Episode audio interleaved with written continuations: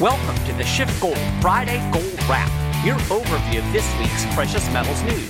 It's Friday, September 2nd. I'm your host, Mike Maharrey. Thanks for tuning in. So, you know that moment when a liar accidentally swerves into the truth? That happened this week. A Fed paper that was published for the Jackson Hole meeting admits that the Fed can't tame inflation. I actually ran across a couple of interesting things from the mainstream this week that I want to cover today. Now, before we dig into all that, you probably know it was not a particularly good week for gold or silver. Gold actually dipped below $1,700 yesterday, and silver is at a two year low. Now, gold fought back above 1700 this morning. The short term trajectory of the price will largely be determined by the non farm jobs report that will come out here in a little bit. In fact, we'll probably break that uh, at the end of the show. But anyway, gold and silver have trended downward over the week, mostly on account of dollar strength and speculation that the Fed is going to make another big tightening move here in a few weeks at the September meeting. Now, I mean, it's really the same narrative that we've been hearing since the Fed did an about face and conceded that inflation wasn't transitory. And of course, silver is getting a double whammy from monetary expectations and the likelihood of a recession that will ostensibly dampen industrial demand for the white metal. Now, I mean, really, when you look at it, all of the assets are tanking at this point. Stock markets have been taking a beating, bonds have taken a beating, Bitcoin's taken a beating. It dropped below $20,000 yesterday. Ah, but the dollar. The dollar is king right now. The dollar index was at about 109.4 when I started the show prep this morning. The dollar is up nearly 19% on the year. I'm talking about the dollar index, so relative to other currencies. And it recently hit a 20 year high. So this might seem like an odd time to talk about the dollar's demise, but I'm going to talk about the dollar's demise. That's the first interesting thing out of the mainstream world that I ran across this week. It was an article by Rockefeller Institute chairman and Financial Times columnist Ruchir Sharma, arguing that a post dollar world is coming. Now, I think the general consensus out there is that the dollar is going to keep strengthening, primarily because it is the cleanest dirty shirt in the laundry hamper. But Sharma points out that there are several reasons to believe that the dollar is on the verge of a precipitous decline. He argues that the environment right now is very similar to the bursting of the dot com bubble that spurred a six year decline in the dollar that started back in 2002. He wrote, quote, a similar tipping point may be near. This time, the US dollar's decline could be even more protracted, end quote. According to Sharma, underlying imbalances bode badly for the dollar, and he noted three specific economic trends that could signal a looming dollar downturn. So, first, the U.S. current account deficit is nearing 5% of U.S. GDP. He said that is a reliable signal that financial trouble is coming. So he's talking about the trade deficit, uh, the fact that the U.S. is uh, sending a lot of dollars out and bringing a lot of products in. Um, so that's what he's talking about the current account deficit. Number two, the US now owes the world a net $18 trillion. That represents 73% of GDP. Quote, this is well above the 50% threshold that has often predicted past currency crises. And then, third, US economic growth has slowed, and the economy may well be in a recession. According to Sharma, the US economy is poised to grow more slowly than other developed countries, and this typically drags down the dollar. Now, of course, we know that dollar strength ebbs and flows. The question is will the next decline run deep enough and last long enough to threaten the dollar's status as the reserve currency? Sharma notes that from a historical standpoint, dollar dominance is long in the tooth. Since the 15th century, the world's most dominant currency has retained that status for an average of 94 years. The dollar has served as the world reserve currency for over 100 years. So, due for a changing of the guard, right? Sharma also talks about something I've written about quite extensively the American tendency to use the dollar as a geopolitical weapon. With the dollar serving as the reserve currency, it gives the U.S. a lot of economic power that it can then turn around and use as a foreign policy tool with things like sanctions and locking people out of the SWIFT system. Sharma says oversized U.S. influence through the dollar has prompted many countries to accelerate their search for options. Quote, the next step could be towards currency blocks rather than a single base currency. And then finally, the US dollar does enjoy a status as a safe haven for investors. That's what we're seeing right now. People are pouring into the dollar uh, as a safe haven, which is kind of weird given that they've printed so many, but you know, that's the thinking in the markets. Now, again, this is primarily because most people perceive it as the cleanest dirty shirt in the laundry. You know, we've had the ECB devaluing, we've had the yen devalued. So, you know, it is stronger than other currencies. Of course, uh, the ECB is starting to tighten just like the Fed. The only one, only one that's not is Japan.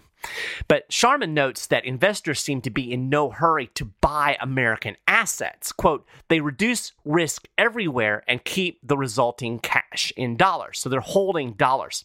Quote, it's worth remembering that this isn't a vote of confidence in the U.S. economy.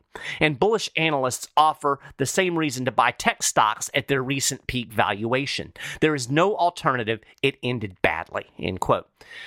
So just some food for thought. I mean, Peter Schiff has been talking about a currency crisis for quite a while. I've talked about it on this show. I'm not inclined to think that we're going to wake up tomorrow and, and the dollar's going to suddenly fall off of its perch and no longer be the world reserve currency. But I think there is a slow decline in process. We've seen this over the last several years. I think the U.S. is playing with fire as it continues to try to use the dollar as a political weapon. So I don't know, just Food for thought, right? Okay, let's talk about the liars at the Federal Reserve. Now, am I being too harsh when I call them liars? Eh, maybe. Perhaps they are just badly mistaken when they insist on things like transitory inflation. Now, of course, that would mean the central bankers are wildly incompetent, and that might be scarier than just assuming they're lying. Regardless, we all know that the things Jerome Powell and other members of the Fed tell us are often greatly detached from reality, and they turn out to be wildly wrong. I use transitory inflation as an example simply because that was one of the most recent lies. It wasn't just that, though. In 2006, they told us that there was no problem in the housing market. In 2008, they said the problems with subprime were contained. And then they told us that quantitative easing was a temporary emergency measure. They weren't monetizing the debt. No, no, no. All of the assets that they were piling onto the balance sheet were going to be sold off. And here we are, almost $9 trillion later. So now they are telling us the economy is strong and they can tame inflation. Why should we believe them? Now, if you listen to the show regularly, you know I've said that this is BS. They can't raise rates high enough without utterly obliterating the bubble economy. And furthermore, the US government needs the Fed to keep creating money out of thin air in order to finance its borrowing and spending. We've talked about this a lot, talked about it last week. Well, somebody at the Fed knows this. The Kansas City Federal Reserve Bank published a paper that was co authored by a guy over at the Chicago Fed and a John Hopkins economist. And I'm not going to even try to say their names because I'm going to butcher them. So we're just going to call them the authors, but prominent authors nonetheless. They admitted that the central bank can't tame inflation. And they are setting up a scapegoat to blame when they fail. That scapegoat is good old Uncle Sam. Now, in a nutshell, the paper argues that the Fed cannot control inflation by itself. U.S. government fiscal policy contributes to inflationary pressures and can make it impossible for the Fed to do its job. Quote, trend inflation is fully controlled by the monetary authority only when public debt can be successfully stabilized by credible future fiscal plans. When the fiscal authority is not perceived as fully responsible for covering the existing fiscal imbalances, the private sector expects that inflation will rise to ensure sustainability of national debt. As a result, a large fiscal imbalance combined with a weakening fiscal credibility may lead trend inflation to drift away from the long run target chosen by the monetary authority.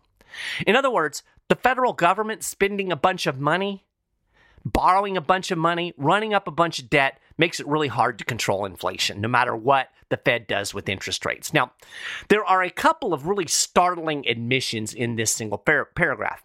First, the authors acknowledge that the federal government uses inflation as a tool to handle its debt. Did you catch that?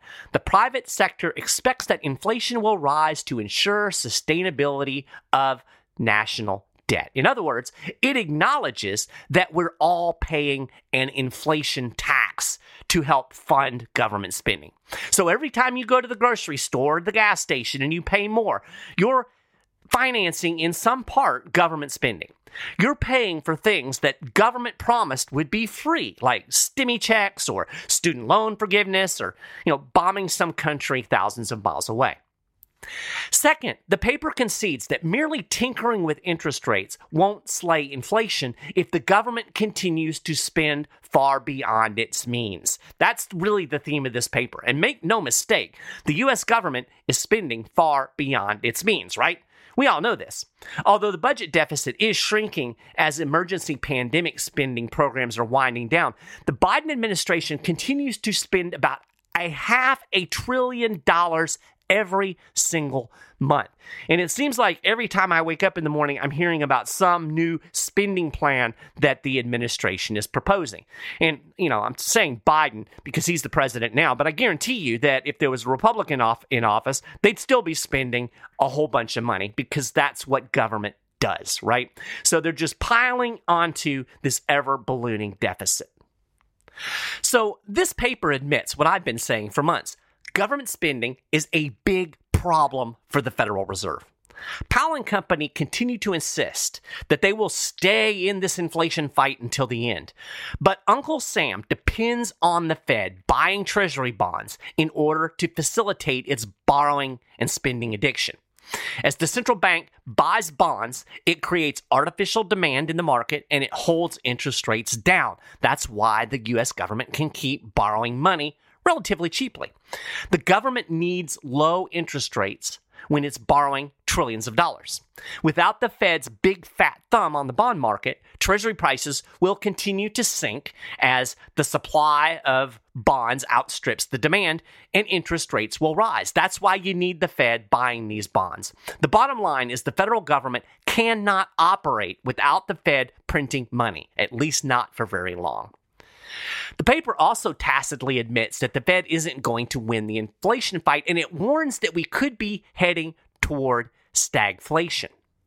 Quote When fiscal imbalances are large and fiscal credibility wanes, in other words, we have big deficits and everybody knows it. It may become increasingly harder for the monetary authority, the Fed, to stabilize inflation around its desired target. If the monetary authority, the Fed, increases rates in response to high inflation, the economy enters a recession. What have we been saying? This increases the debt to GDP ratio. If the monetary tightening is not supported by the expectation of appropriate fiscal adjustments, in other words, if this monetary tightening is not supported by government budget cuts, the deterioration of fiscal imbalances leads to even higher inflationary pressure. Why? Because they need the Fed to monetize the debt. As a result, a vicious circle of rising nominal rates, rising inflation, economic stagnation, and increasing debt would arise. This, my friends, is exactly what is happening. Now, this is in a Fed paper. This isn't Peter Schiff. This isn't Mike Maharrey. This isn't some, you know, conspiracy theorist. This is a Fed paper. The authors call it a pathological situation. Quote, monetary tightening would actually spur higher inflation and would spark a pernicious fiscal stagflation, with the inflation rate drifting away from the monetary authority's target and with GDP growth slowing down considerably. Well, hello there, Fed. Welcome to reality. Now, the Federal Reserve has raised rates to about 2.5%. Despite Orwellian spin from the powers that be, it appears the economy has already dipped into a recession. If it hasn't, it's getting awful close.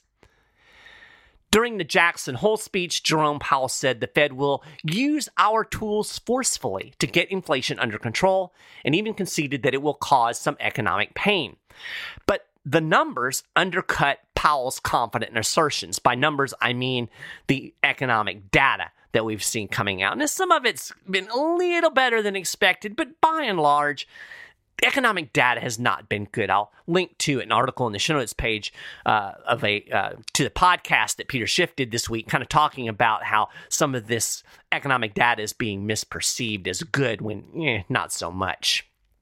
But regardless, the Fed would have to raise rates to a level that would obliterate this bubble economy in order to cool inflation. I talked about this last week. I mean, uh, based on the Taylor rule, you'd need to have uh, interest rates above 9%.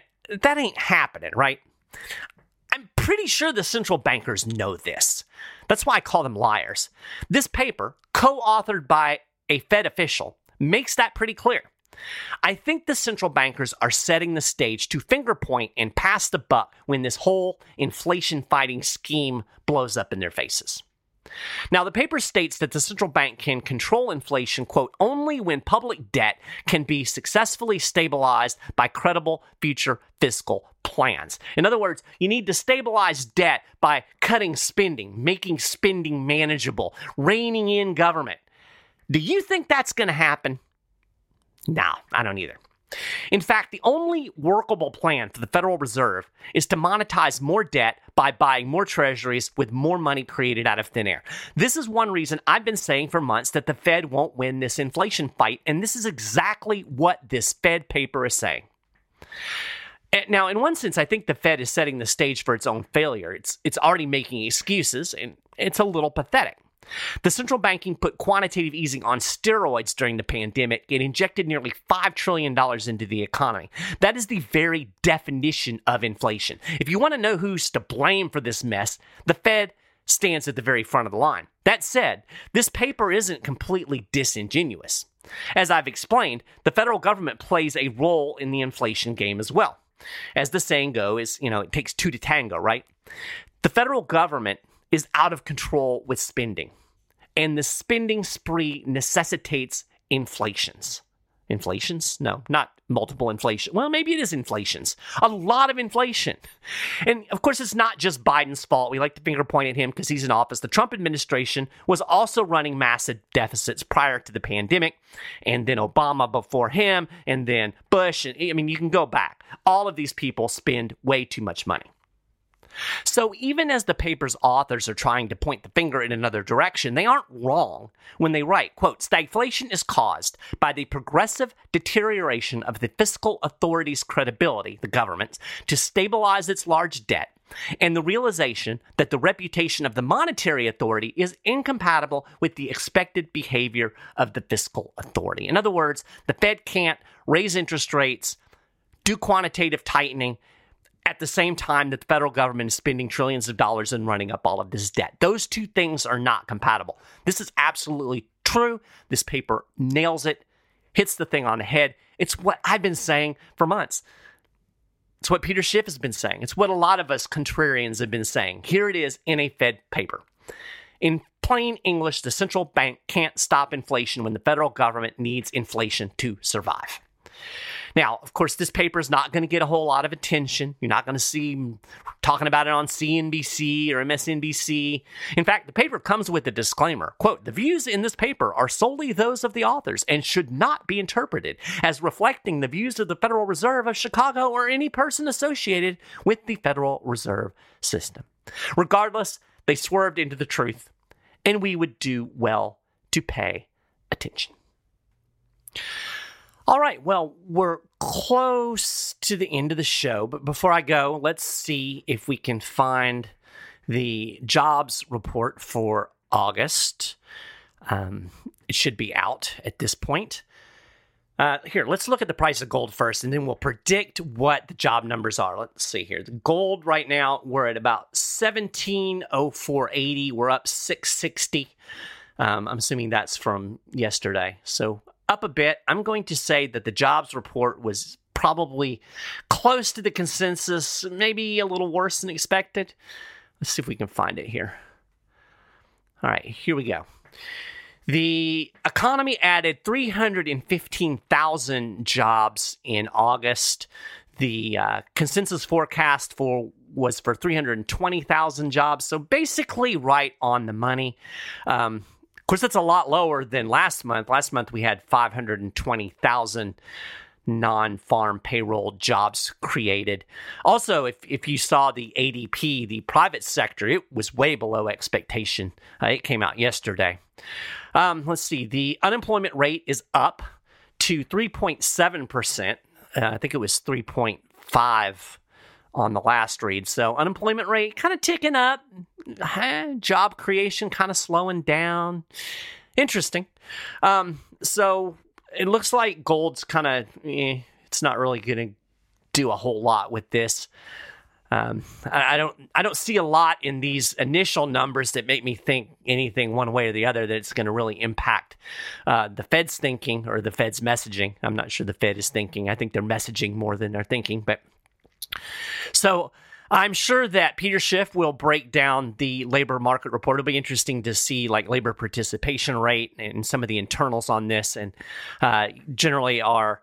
Uh, our guy Tony also will break down the data more deeply. Speaking of Tony, if you haven't caught it already, you definitely need to listen to the interview I did with him last week when we kind of talk about technical analysis and we get into the uh, uh, the COMEX and and gold futures and manipulation and those types of things. It's a pretty interesting interview. Uh, so check that out. I'll link to it in the show notes page. Um, before I go, as always, I want to encourage you, you know, it's a crazy world we're living in right now. Uh, Peter Schiff made a really good point that all of this data isn't showing a strong economy; it's actually showing a dysfunctional economy. I think it's very true, and and you need to shield yourself from the dysfunction. One way you can possibly do that is through precious metals. Highly recommend talking to a Schiff Gold precious metal specialist. You can do that today. Just call 1 888 Gold 160 or email them info at schiffgold.com or you can go to the um, the the uh, start page at schiffgold.com click there getting started and you can actually chat with a precious metal specialist right there online. Um, tell them what your goals are. Talk about your portfolio your investment goals and they can help you see how precious metals might fit into your investment strategy. So do that today. With that that's a gold wrap for this week now, of course, you can get more information on all of these stories that I've talked about today and more over at schiffgold.com slash news. If you haven't done it already, of course, you can subscribe to the Friday Gold Wrap podcast. Uh, we're on Apple Podcast. We're on Stitcher. Uh, we're on the YouTubes. You can find links to all of these things at the show notes page. I am always happy to hear from folks. You can email me, mmaharrey, M M A H A R R E Y, at schiffgold.com. Love to hear from folks. Uh, we got a long weekend this weekend, Labor Day coming up, so I hope you have a fantastic uh, weekend. And I will talk to you again next week.